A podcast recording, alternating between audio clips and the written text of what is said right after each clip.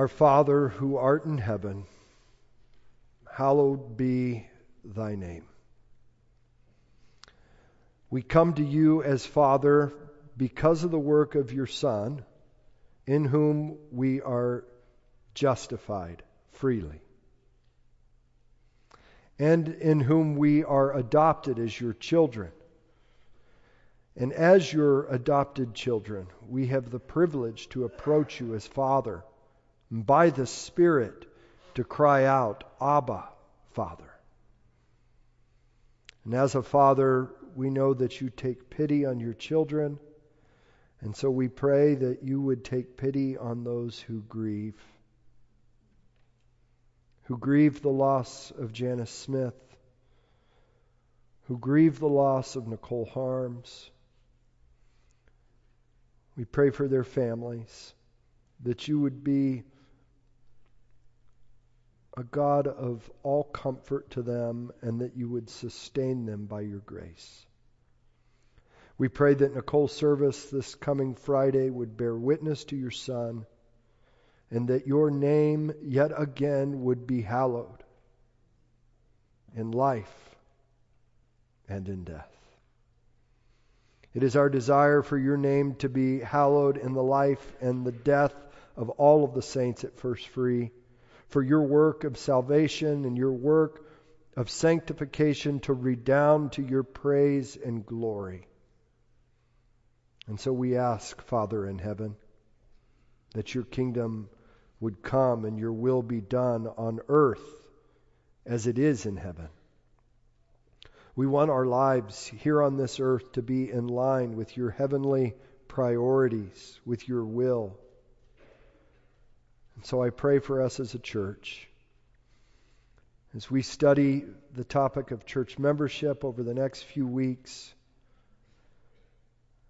I pray that you would be glorified in the church, that we would be blessed, that we would be a church who reflect here on earth your kingdom in heaven. Help us to bear with one another in love, to build one another up in love, and to be faithful to take the gospel that we have received to the nations, that you would save and sanctify all whom you have set apart for salvation, to the praise of your glorious grace. Father, we ask that you would also give us this day our daily bread. You have been so faithful to provide for us as a church in twenty twenty-two. We pray you would continue to provide for our needs going forward. We pray for those in this church who are struggling financially, that you would provide for their needs according to your abundant kindness. For those who are doing well financially, that they would steward the resources you have given them to the praise of your glory. Father, we finally pray that you would forgive us our trespasses, even as we forgive those who trespass against us. That as we come into your Word and walk into this week, that you would lead us not into temptation, but deliver us from evil. For thine is the kingdom and the power and the glory forever and ever. Amen. Well, it's a joy to be back in this pulpit this Sunday. I don't know if you noticed, but I have been gone the last three Sundays. Wasn't it great to have Kurt Romig back here last Sunday? So much in that sermon that I have continued to meditate on this week and to refer to. But there was one thing that he said that was very timely. He said that the church is the closest thing to heaven we get on this side of earth. As we live our lives on this earth as aliens and strangers, the church is a little slice of heaven. I couldn't agree with that statement anymore. In fact, I hope to demonstrate today from the Gospel of Matthew that that is what the Scriptures teach, that the local church is meant to make known on earth what is true in heaven. Over the next five weeks, we will then show various ways that that takes place. How God's glory, His heavenly glory, is seen on earth in the church. This will be a series on local church membership, and I have a couple of goals for this series. The ultimate goal, and I hope we get part of the way there today, is for you to come to see that membership matters. That's the ultimate goal. But a practical goal is for you to know how to engage as a member in this church. And to that end, we will look at some various aspects of our membership covenant over the next few weeks. All of it, we believe, as we say in our ministry map about membership, is for God's glory and the good of God's people. And we want to show that. But I'm aware, as I lay out the goals of this series right here at the beginning, that there are a number of you here this morning who are not yet members of the church. Others of you maybe question whether or not membership matters very much. And so I'd like to address some of those questions and situations right out of the gate this morning. I know that there are a number of reasons why some may not yet be members in the church. Some of you, you're brand new to the church. Um, others of you, you've been here a while, but you just simply have not gotten around to joining the church. I hope that this series will motivate you to consider joining. Some of you are not members because you're not yet Christians, and membership in the local church is for those who believe the gospel of Jesus Christ. So membership is not the next step for you. The next step for you is to place your trust in Christ. And I've been praying that those of you who are in that category, that the Lord would convince you of your need for Jesus and that you would embrace Him in the weeks ahead. Others of you maybe do not agree with our statement of faith, and I get that as well. And so you can't in good faith join the church. But I know that there are a number who have not taken the step of membership because they've had a bad experience at a previous church. And so they're a little gun shy walking in to a process like that. And if that is you, I would encourage you to talk with us so that we can process that experience with you and help you determine what the next steps are. Those are some reasons. I'm not going to address in detail any of those today. The reasons I'm going to address today fall into a little bit of a different category. There are some who are not members here this morning who object to membership. Or maybe to put it more lightly, you're just not sure that membership in a local church is biblical. You're thinking, I am a member of the church, the universal church, but there's nothing in the scriptures that calls me to join a local church. Others may think that membership really doesn't matter very much.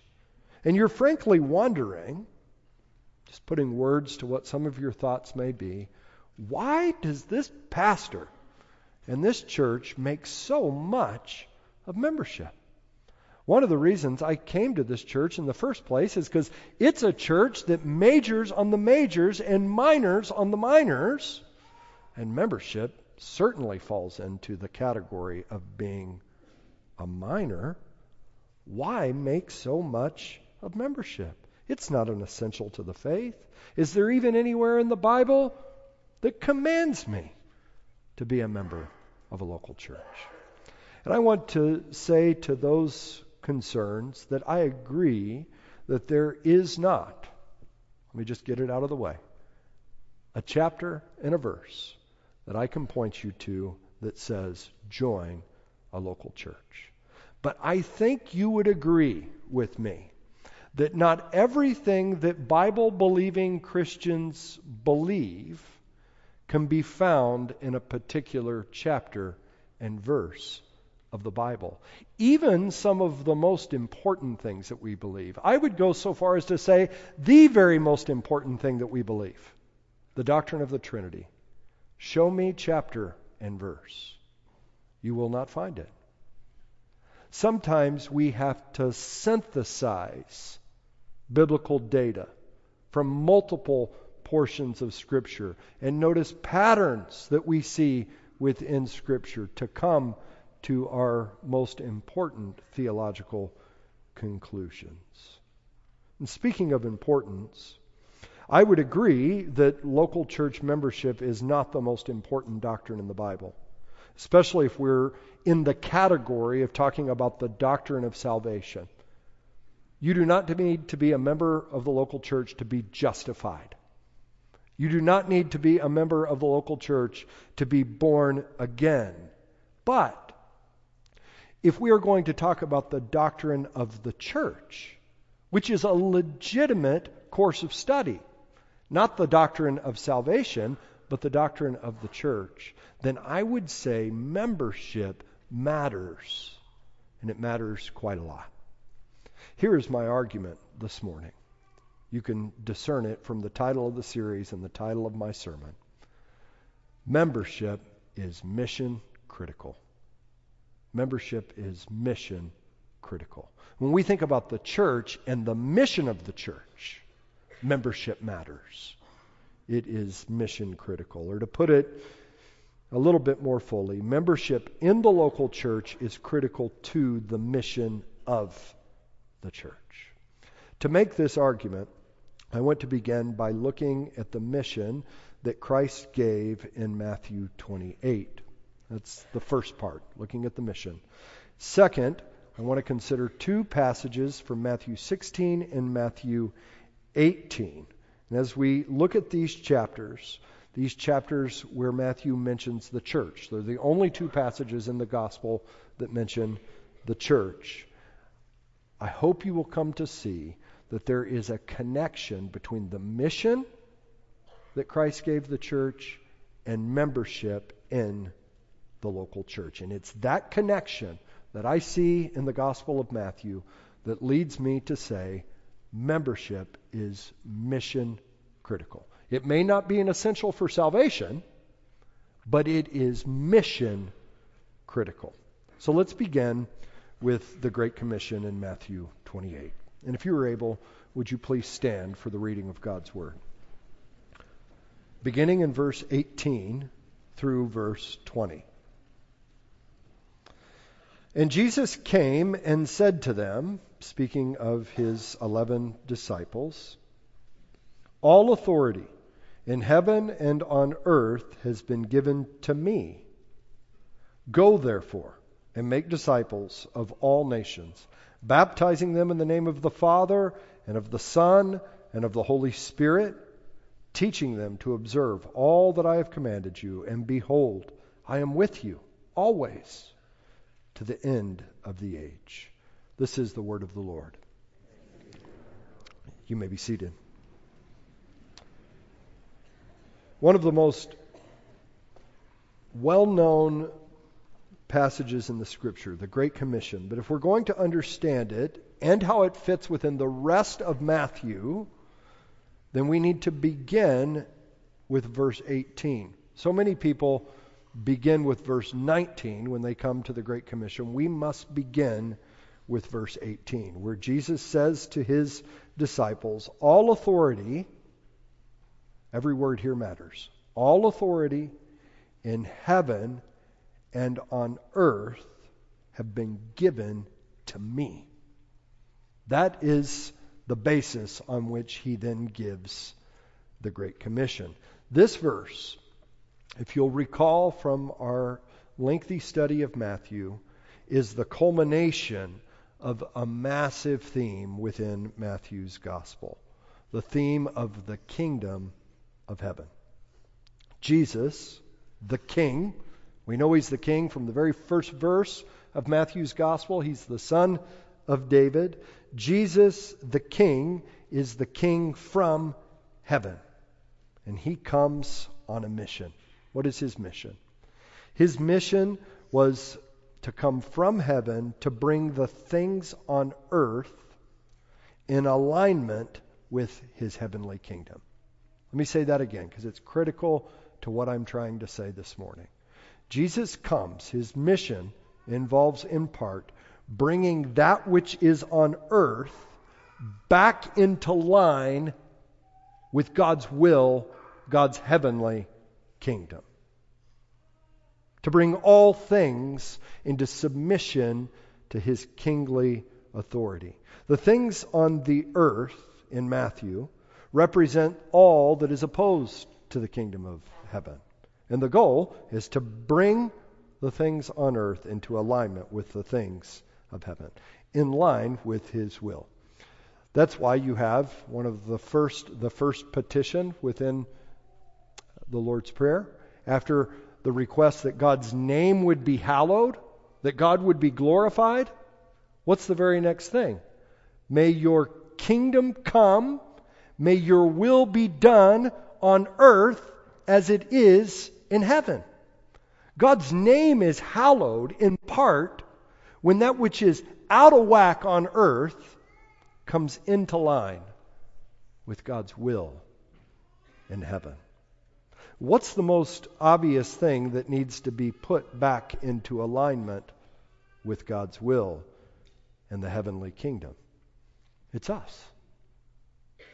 People like you and me, sinners, who in our sin are separated from the Father in heaven. How does Jesus accomplish bringing Heaven, I mean, bringing earth into alignment with heaven? First of all, he comes from heaven to dwell among us as Emmanuel, God with us, in order to save his people from their sins.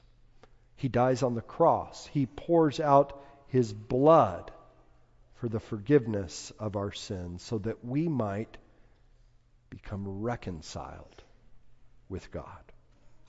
But Jesus' goal in coming to earth from heaven does not stop at accomplishing forgiveness of sins for his people. It's foundational, it's most important, but it is not the only thing. He also calls those who believe the gospel of the kingdom to submit to him as king.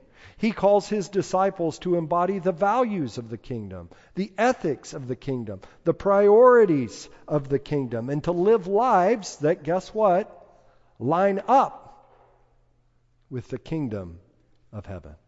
That's why in Matthew there are five major teaching blocks where he teaches his disciples what life in line with the kingdom of heaven looks like. The Sermon on the Mount is the very first of that. He begins this sermon by saying what? Blessed are the poor in spirit, for theirs is the kingdom of heaven. The whole sermon for the next three chapters is going to be about what does it look like to live as a citizen of the kingdom of heaven here on earth. And he concludes it by saying what? That the true citizens of the kingdom of heaven are those who hear my words and do them. They've been saved by the king. Now they submit to the king. This was Jesus' mission. He came to dwell among us, to save sinners, to set them apart as citizens of the kingdom, and then to call them to submit to his kingly rule here on earth. But his mission does not stop with his incarnation, his death, his resurrection, his ascension into heaven. It continues in the ministry of his disciples that he gave in the Great Commission. Notice that he calls them to declare the gospel of the kingdom to all peoples. Beginning back in chapter ten, he commissioned them to proclaim the kingdom of heaven to the Jews. But then, as his plan unfolds, it becomes clear that this message of salvation will not simply be for the Jews. Matthew twenty-four fourteen, Jesus says, "And this gospel of the kingdom will be proclaimed throughout the whole world as a testimony to the nations, and then the end will come." And that's why the Great Commission in verse nineteen starts by saying, "Go therefore, make disciples of all nations." And he promises that he will be with them all the way till the very end of the age. So he's not only with them and accomplishing, securing salvation, he is with his apostles, disciples, as they carry out the Great Commission. But the Great Commission, friends, does not stop at getting people saved. The apostles are also called to set apart those who are saved, who believe the gospel, from those who don't believe the gospel. Let me say that again. The Great Commission is not simply the announcement that Christ came to save sinners. The Great Commission also involves, in the very Great Commission itself, a call to set apart those who believe the gospel from those who do not believe the gospel. Where do I find that in the Great Commission? In the call to baptize. Go, make disciples, baptizing them in the name of the Father, the Son, and the Holy Spirit. But then it goes on as well to call the church to teach believers to observe all that Jesus taught about being citizens of the kingdom of heaven. Jesus came to reconcile heaven and earth, to save sinners, to set them apart, and to call them to submit to him. But then he calls his disciples in the Great Commission to carry on that work. But he not only wants them to carry on that work, he wants his saving and sanctifying work on earth to be seen. Another critical move in what gospel, the Gospel of Matthew is arguing, what I'm trying to argue. He wants his saving and sanctifying work to be seen. We see this in Ephesians three ten, where Paul says it's through the church that the manifold wisdom of God is made known. God not only wants to accomplish salvation, he wants that salvation to be seen in the church. And this is where membership in the local church comes into play. So now that we've looked at the Great Commission, let's turn to Matthew sixteen and then Matthew eighteen to consider these two passages that reference the church. The passages on the church and the Great Commission are connected. I think you'll see this because all both of them contain a reference to authority. They contain a reference to heaven and earth. And they contain a reference to Jesus' presence. And as we look at them, we will see the connection between the mission of the church and membership in the church. Or at least, I hope so. Let's begin with Matthew sixteen. This passage is a high watermark in the gospel. So it's not simply another passage in the Gospel of Matthew. Jesus has done so much up to this point. He has taught so much, and all of his works and all of his words are meant to reveal to his disciples that he is the King from heaven. He is the Christ, the Son of the living God. He's getting ready to head to Jerusalem, where he will accomplish salvation for his people on the cross. But before he does, it's as if he puts a midterm exam before his disciples, to see how much have you learned this far in the journey about who I am and what I came to accomplish. And so he asks them, beginning in verse thirteen, "Who do people say that the Son of Man is?" And they said, "Some say John the Baptist, others say Elijah, and others Jeremiah or one of the prophets." He said to them, "But who do you say that I am?" Simon Peter replied, "You are the Christ, the Son of the living God." And Jesus answered him, "Blessed are you, Simon Bar-Jonah, for flesh and blood has not revealed this to you, but my Father who is in heaven. And I tell you, you are Peter, and on this rock I will build my church, and the gates of hell shall not prevail against it. I will give you the keys of the kingdom of heaven. And whatever you bind on earth shall be bound in heaven, and whatever you loose on earth shall be loosed in heaven." What's going on in this passage? At the most basic level, Simon Peter is simply giving a profession of faith. He is confessing that he believes what Jesus wants him to believe, that he is the King from heaven, the Christ, the Son of the living God. And Jesus affirms this profession of faith. "Blessed are you, Simon Bar-Jonah.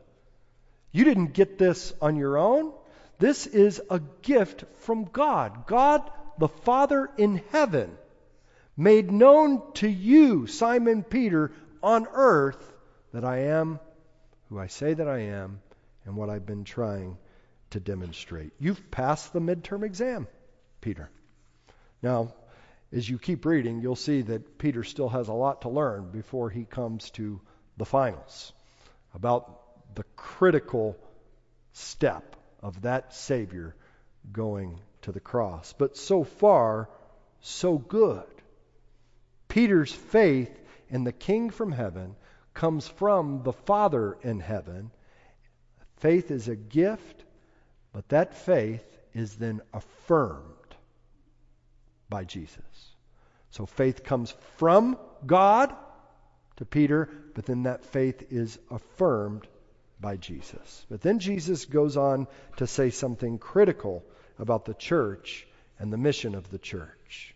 He says that through Peter and the other apostles, Christ will build his church. Through them, others will come to see what Peter himself has come to see, that Jesus is the Christ, the Son of the living God. Others will come to see that Jesus is King, and therefore they are called to be his disciples. Through these apostles, the church will be built. Isn't that exactly what Paul says in Ephesians two twenty?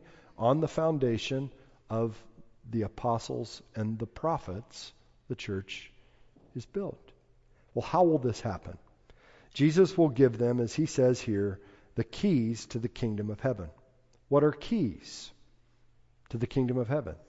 They represent authority. Authority to do what? Well, what do keys do? They open doors and they close doors. So it must be some kind of authority to open the door to the kingdom of heaven, but also to close the door to the kingdom of heaven. Jesus elaborates on this metaphor with another metaphor. He says, whatever you bind on earth shall be bound in heaven. Or I would say, will have been bound in heaven. Whatever you loose on earth, loosed in heaven. This is the language of Jewish rabbis. To bind was the authority to prohibit. To loose was the authority to permit. So here is our first connection to the Great Commission. If you're lost, let me simply show you how this works. As the gospel goes forth to the nations, people are called to respond to the gospel. They are called to repent, for the kingdom of heaven is at hand, and to believe that Jesus is the King. And when they believe, they become citizens of the kingdom of heaven. Amen? But what does the church then do on the heels of that? When a person has been made a citizen of the kingdom of heaven, what they are to do then is to make that citizenship in heaven known on earth. And they do that through baptism and bringing people in to the visible church. And then in that context of the church, they teach them to observe all that Christ has commanded them to do. And I think that is part of what the apostles are being authorized to do in Matthew sixteen. The keys to the kingdom, quite simply here, are the authority to proclaim the gospel, to call people to repent and to believe, and to teach them how to live in a manner worthy of the gospel as citizens of the kingdom of heaven. But not only that, it's also the authority to affirm when a person's profession of faith in the gospel is made. Just like Jesus affirmed Simon Peter's profession of faith in the gospel. The authority not only to recognize a person's profession of faith, but then to bring them in to the church. That's the authority to loose, to permit. And this happens in part through baptism and church membership. The apostles also had the authority to prohibit people from coming into the church and to prohibit them from continuing in the church if their life did not line up over the course of time with their profession of faith. And this happens through church discipline, which we'll talk about in the fifth week of this series. To validate what I'm saying is not crazy. And that my interpretation of this passage is reasonable. Let me simply say that the thing that I'm saying the apostles were authorized to do is the very thing that they end up doing when we turn to the book of Acts. The apostles preach the gospel, and as people believe the gospel, they baptize them and bring them in to the church. And then the members of that church devote themselves to the apostles' teaching. But then when certain people's lives do not line up with their so-called profession of faith, they put them out of the church. They're exercising the keys, binding, loosening, opening, closing, fulfilling the Great Commission, making disciples of all of the nations, making visible on earth what God has already accomplished through Christ, which is invisible in the heavens. But this authority was not only given to the apostles. When we turn to Matthew eighteen, we see that the local church now has that same authority. Look at Matthew eighteen, verses fifteen to twenty. In this passage, Jesus gives instructions about what to do when someone in the church sins. It tells us what to do when a person in the church refuses to repent of their sins or when they show that they no longer believe the gospel. Jesus says in verse fifteen, "If your brother sins against you, go and tell him his fault between you and him alone. If he listens to you, you have gained your brother. But if he does not listen, take one or two others along with you, that every charge may be established by the evidence of two or three witnesses. If he refuses to listen to them, tell it to the church. And if he refuses to listen even to the church, let him be to you as a Gentile and tax collector. Truly I say to you, whatever you bind on earth shall be bound in heaven. Whatever you loose on earth shall be loosed in heaven. Again I say to you, if two of you agree on earth about anything they ask, it will be done for them by my Father in heaven. For where two or three are gathered in my name, there am I among them." What's happening here? A process is being laid out for restoring someone who is sinning. And let me make it clear, the goal of this process is for the person who is sinning to repent. The goal is for them to realign their lives with the kingdom of heaven. But if that person refuses to repent when you call them to repent, and even after two or three call them to repent, then you are called to take the matter to the church. This must surely be a reference to the local church. Who else would you take it to? Take it to the universal church? There must be a thing called the local church that has some definition to it if we are going to take the matter to the church. And if they refuse to listen to the church, then they are to be as a Gentile and a tax collector. In other words, you can no longer treat them as a citizen of the kingdom of heaven. That doesn't mean that you need to treat them poorly, but you can no longer treat them as though they are a believer if their life does not match their profession. Jesus goes on to refer to binding and loosing again, but now instead of saying that the apostles have the authority to bind and loose, he says the local church has this authority. It's the local church who has the authority of the keys, not just the apostles. That's why the Great Commission given to the apostles in Matthew twenty-eight now belongs to the local church. The local church preaches the gospel and calls people to repent and believe. And when people repent and believe, what does the church do? We do what the apostles did in the book of Acts. We baptize people and bring them into the church where they will be taught to observe all that Christ has commanded. And then that is why, when a person does not continue in a life of faith and repentance, although called to lovingly, the church has a responsibility for the glory of God and the good of the body to put those people out of the church. The local church has been given the authority to bring people in, to put people out, to prohibit, to permit, to bind, and to loose. And as they make these decisions, we are told that Christ is present with them. That does not mean that the decisions that they make will always be right. But it means that they are authorized to do this work, and Christ is present with them.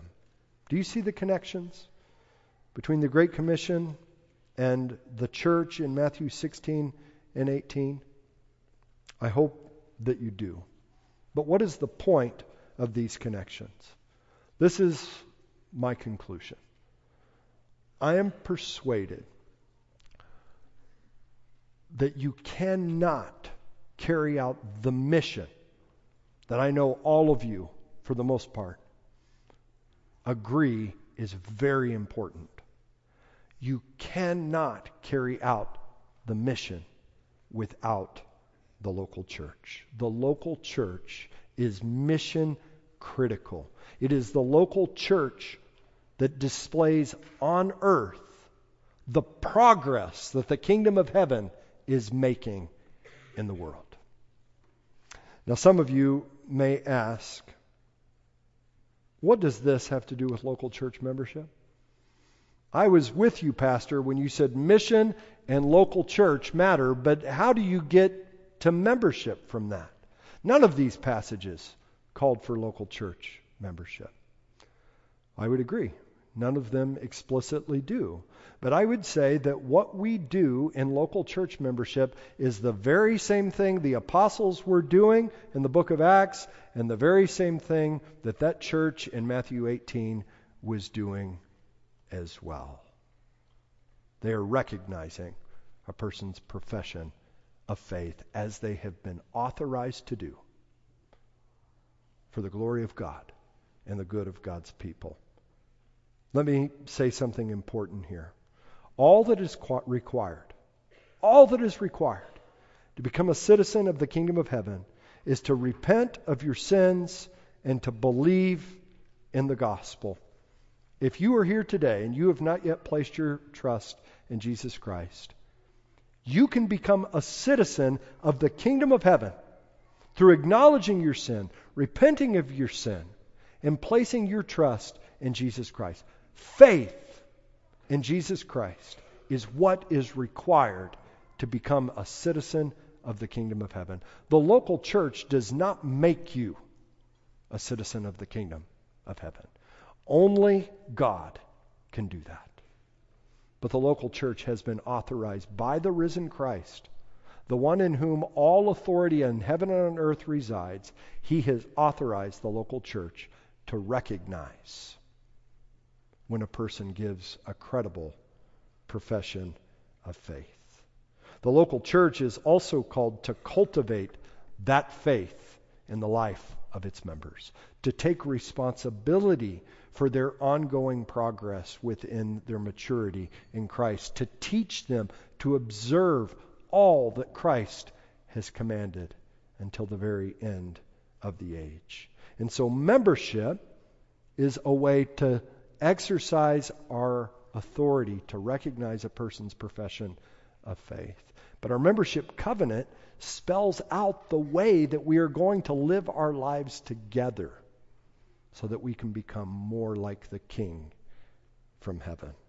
And when the church does this, the church makes visible on earth that which is invisible in heaven. Christ's saving work, his work of setting people apart, his work of calling the church into submission to his authority is put on display so that God is glorified in the church. There are so many other arguments that I could make to show you that membership is not something that I just pulled out of the hat. It's actually biblical. But the reason I have chosen this argument is I want you to see that church membership is critical. It is critical to the mission of the church, and it is critical to put on display on earth God's glorious saving work in Jesus Christ. So if you are already a member of this church, what I hope has just happened is I hope that your sense of the importance of your membership has been heightened, and that you see that this is not like joining a club.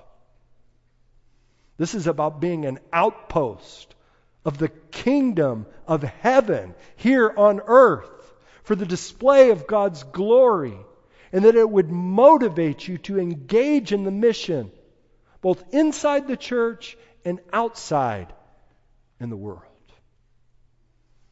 If you have not yet joined a church, I hope that you will be motivated to join one, whether this one or another one. There are many gospel-centered churches in this city. Or if you're visiting from out of town, to find a church in the town you're at and to give yourself to it. That is, if you're a believer. If you are not a believer, let me appeal to you one more time.